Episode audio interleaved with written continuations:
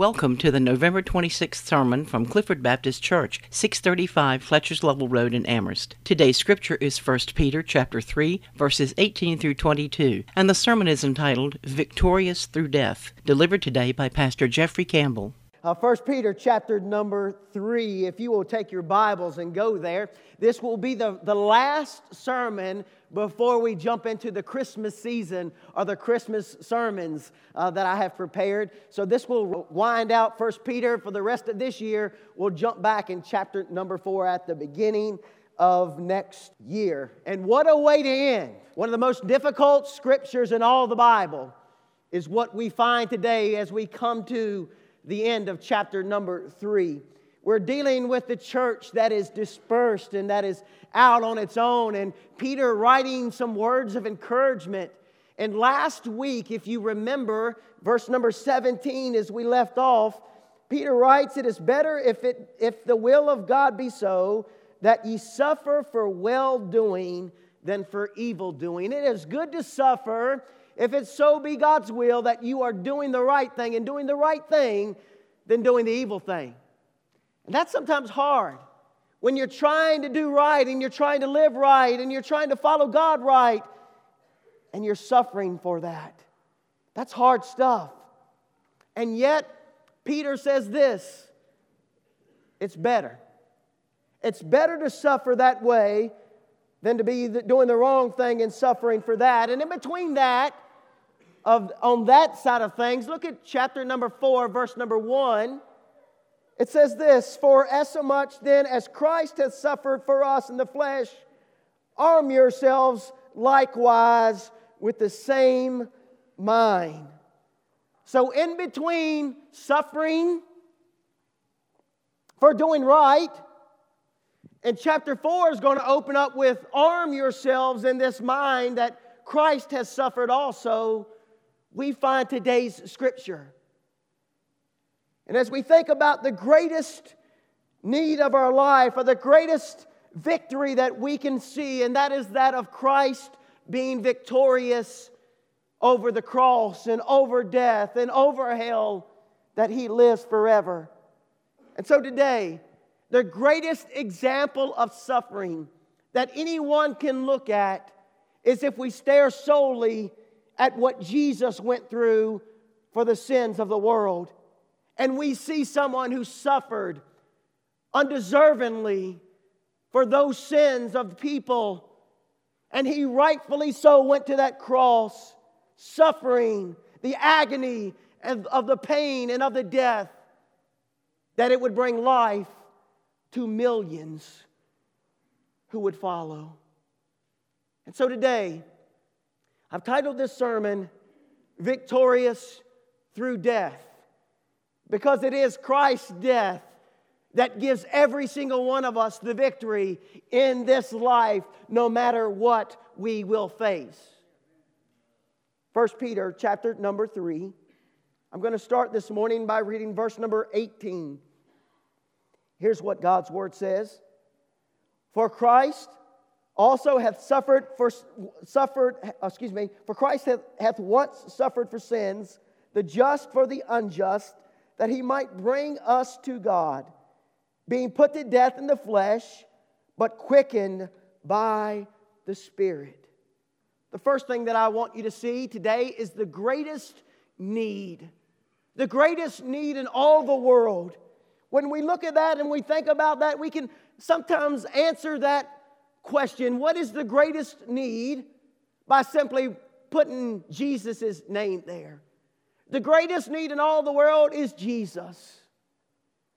But I want to expound a little bit through this verse and say this the greatest need in our lives and in every life is to first realize that you are a sinner in need of a Savior.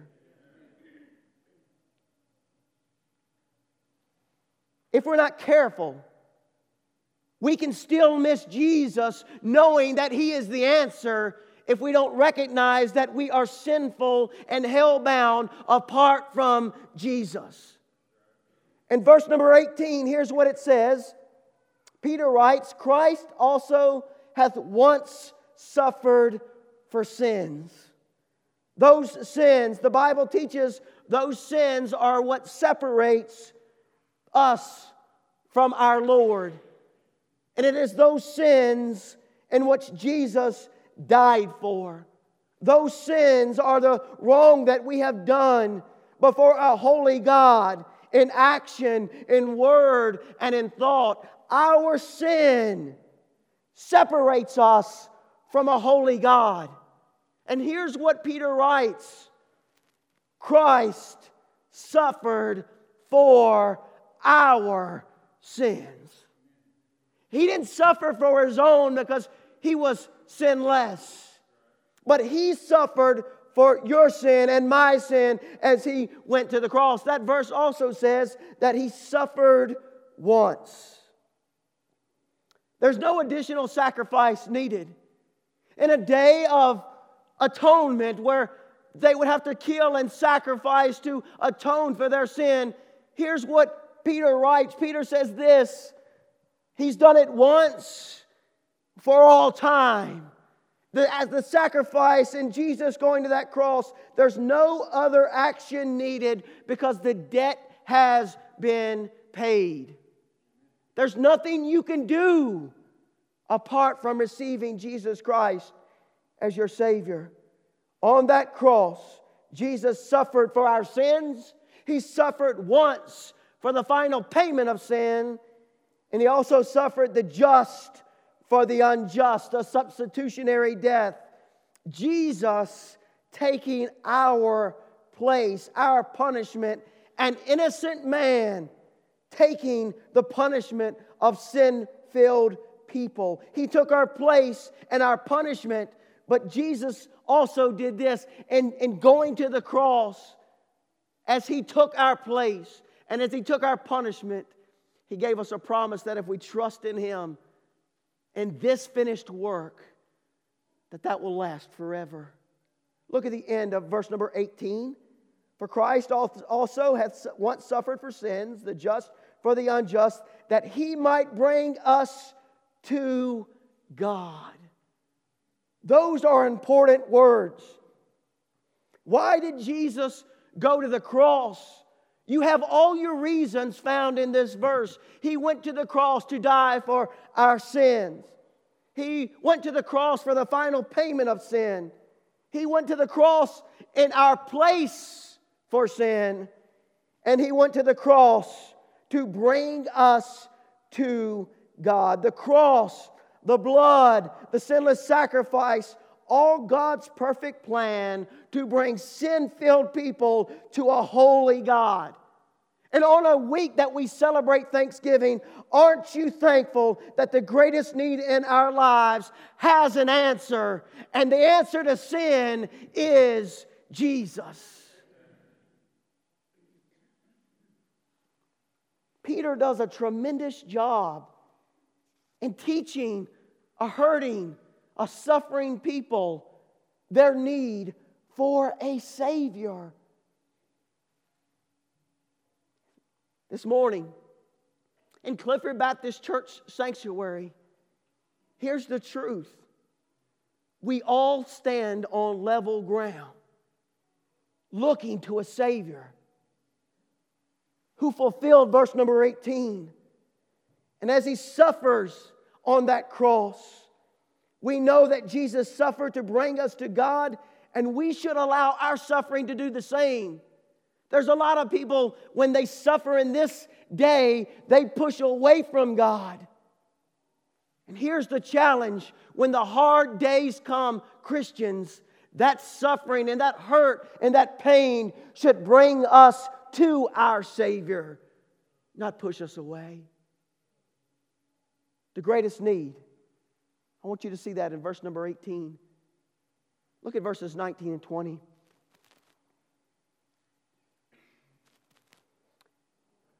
By which also he went and preached unto the spirits in prison, which sometime were disobedient, when once the long suffering of God waited in the days of Noah, while the ark was a preparing, wherein a few, that is, eight souls, were saved by water. I told you we were going to get to some hard scripture. And here we are. These are hard verses. But the point that I want you to get from this is there's a generation of Noah that grabs our attention that Peter points to, and he wants a church and a suffering people to look back to. In looking at this generation of Noah, we see the most complex scripture in God's word in verse number 19. And I'm here to tell you today, I don't know that I really have the answer to this to you. I'm going to give you a couple of options and I'm going to give you what I think. As we see in verse number 19, it says this by which also he went and preached unto the spirits in prison. This verse brings lots of questions. Some of those questions are this Who are these spirits? And where is this prison? And what is Peter uh, referring to? And what did Jesus preach? There's a lot of different thoughts, and I'm going to give you three of them today, and I'm going to kind of center in on the one that maybe I believe. When we look at the explanation of this verse, there are some that believe that Jesus went to purgatory or a holding cell, went to purgatory, and he preached to human souls a message that would give them a second chance.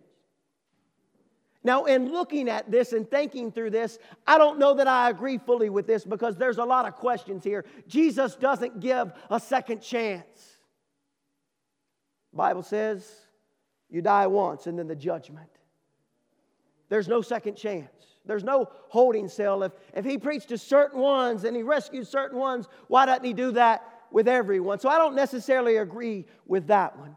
The second one is this that sometime after his death on the cross and before his resurrection, that Jesus visited and preached to the spirits which are fallen angels that been held since the days of Noah.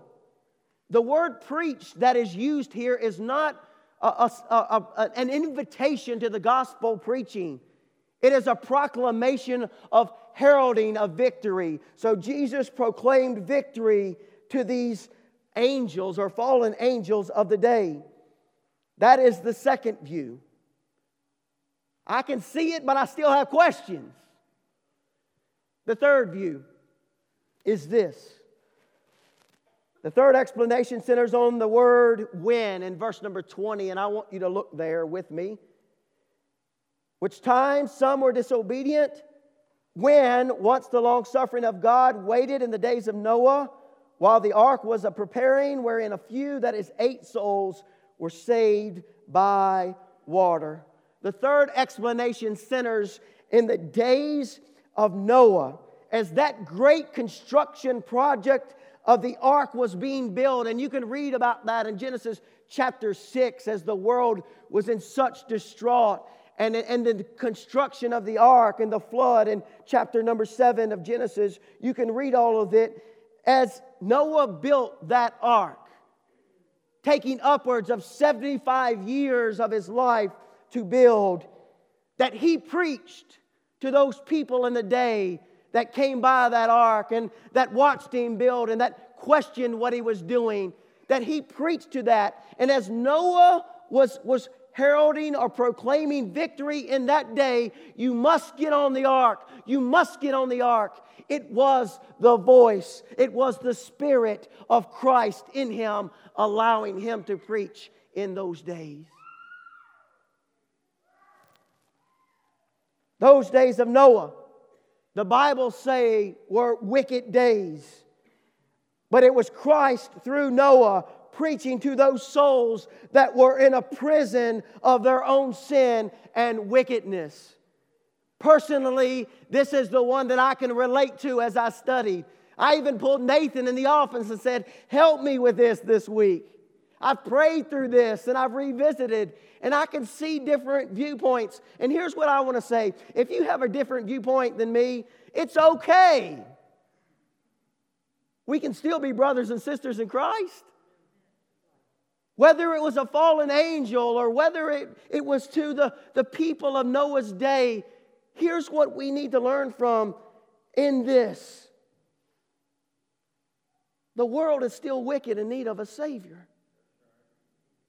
And that impending judgment on the world was coming.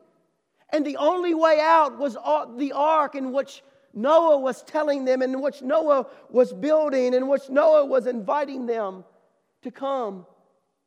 And here's the sad part about the story. In verse number 20, it says the people were disobedient. It says God was long suffering. Do you see that? It says the ark was being prepared.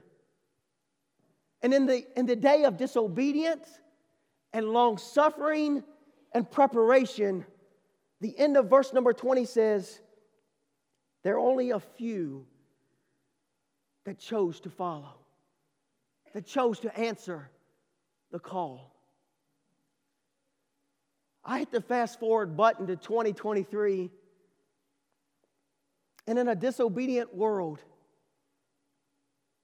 and we're gracious enough that we still have a God that is long suffering and patient and waiting for all to come to Him. We still have a way that has been prepared to heaven. It's not via ark, it's via the cross in which Jesus went to. The Bible still teaches us the way is narrow, and few will find it. What is there to learn about a generation of Noah that we can use in this day in which Peter writes? Yes, God rescued them on this day, and here's what Peter's saying I believe God will rescue you in your day. You just have to be faithful to the Lord. As Noah put his three sons and his three daughter in laws and Ms. Noah on that boat, they were the only ones that were saved that day. And I believe what Peter is saying is there's an opportunity still this day for people to get on the boat, to put their faith and trust in Jesus Christ. But there will be a day, just as the day of Noah, that God shut the door of the ark there will be a day that God closes the door.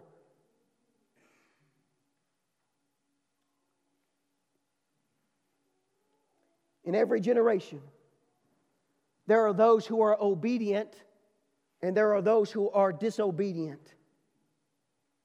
And Peter is encouraging these that are dispersed, these young believers that are out in the world Continue to be faithful to God. Continue to obey His word, and He will rescue you.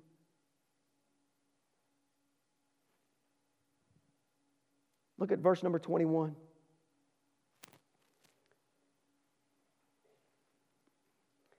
Like figure, whereunto even baptism doth also now save us, not the putting away of the filth of the flesh, but the answer of a good conscience toward God by the resurrection of Jesus Christ. There were some that were saved through the water. And I want you to see in verse number 21 the importance of baptism. And connecting Genesis to verse number 21, Peter is not saying here that baptism saves you. I know that's what the, the King James Version says. It says, even baptism doth also now save us, but he says this not the putting away of the filth of the flesh, but the answer of a good conscience toward God. It is not the outward action of baptism that saves. Last week, 12 people were baptized on Sunday morning, two more were baptized on Monday afternoon. 14 people trusted their life to Jesus Christ, in good conscience to Jesus Christ, as Peter would say. We celebrate that. But baptism is the outward sign of what Jesus has done on the inside, the regenerative work of Christ on the inside. Last week, as we've seen those people baptized, we've seen them say yes. Is their work done? Absolutely not. It's just beginning. And these young believers have a lot to learn and it takes you and I pulling in beside them and their families to teach them and to grow them in the Lord. But here's what I want you to see today. What brings to mind as I watched 14 people be baptized is this the victory that Christ offers through his death and through his resurrection. There is a victory that is there. We sing the hymn, and we're going to get to it in just a second in my last point victory in Jesus. And if I were to poll a Baptist church, three quarters of you would say, That's my favorite hymn. We like to sing it in revival, and, and we, we like to sing it to get us fired up and in the mood. And we like to recall what it says. I heard an old, old story about a Savior who came from glory. We know the words, we sing the words, but friends, it's about living that victory day in and day out of our spiritual life, not just gathering together and singing it and making it, uh, letting it make us feel good. There is a victory in Christ in living your life for Him that He will give you. The last point, verse number 22. Here's what God's Word says Who has gone into heaven and is on the right hand of God, angels and authorities and powers being made subject to him. Point number four is yes, there is victory in Jesus. How do you see a triumphant king? You, we see Jesus sitting on a donkey with those waving palm branches, shouting, Hosanna. Yes, we see our king. Do we see our king as he was mocked and scourged and put on trial with the shouts of crucify him? Yes, we read about that and we know that is our king. Do we see our king as he was laid in a borrowed tomb for three days and the world stood still and, and all hope was gone and, and all, all hope was lost on those three days? How do we see our king? On the third day, he rose, and there he claimed victory over death, hell, and the grave. Is there victory in Jesus? Church, is there victory in Jesus? We need to live a life that shows victory in our Lord and Savior Jesus Christ. We just don't need to gather and hope revival shows up or feel good when we sing a song. We need to live lives of truth that proclaim Jesus is our victor. Verse number 22. It doesn't put Jesus on the back of a donkey. It doesn't put Jesus on a cross. It doesn't put him in a tomb. It puts him on his throne. Who has gone unto heaven and is on the right hand of God. Angels and authorities and powers are subject to him. He is right where he belongs. And here's the truth as we wind down this service today we see him on a throne room in heaven, and that's where we look to. We think that he's so far away. But my question to every person in here today is this Is Jesus occupying the throne of your heart? And if he is not there, you have to give him that rightful place. He wants it. He begs for it. He pleads it. He deserves it. But you must let him have it. Today, this is a strong, strong invitation, and it needs to be said because we are entering a very, very precious time as we celebrate our Savior coming to the world. Today, before you move around and before you pack up, listen Jesus Christ loves you. Jesus Christ died for you. As we've seen through this scripture, this is the gospel presentation that he died for our sin. In verse number 18, the just for the unjust, that he might bring us to God. He is the one that bridges the gap. And today, if there's somebody that needs a Savior, today will you give him the throne of your heart? The work has been done, it is finished. Once and for all, He paid the price on the old cross for your sin. Will you say yes today? Christian, brother and sister, here's the challenge for you and for me. Will we lead a life that speaks victory to a world that needs it? Will we, we live true and honest lives before a holy Father that a world will see and they will see your Savior? This scripture has literally put me on my knees. And I know that if Jesus was concerned about those eight people in Noah's day, he's concerned about one in this day. And he's given us an opportunity to proclaim that good news. Christian brother and sister, will we take advantage of it? Clifford Baptist Church today, what a challenge for our church as we seek to proclaim His truth. May we pray together. Father God, Lord, we thank you. We thank you, Lord, that through a, a sick voice, Lord, you're able to use and speak your word. God, today I pray that nothing was heard of Jeffrey.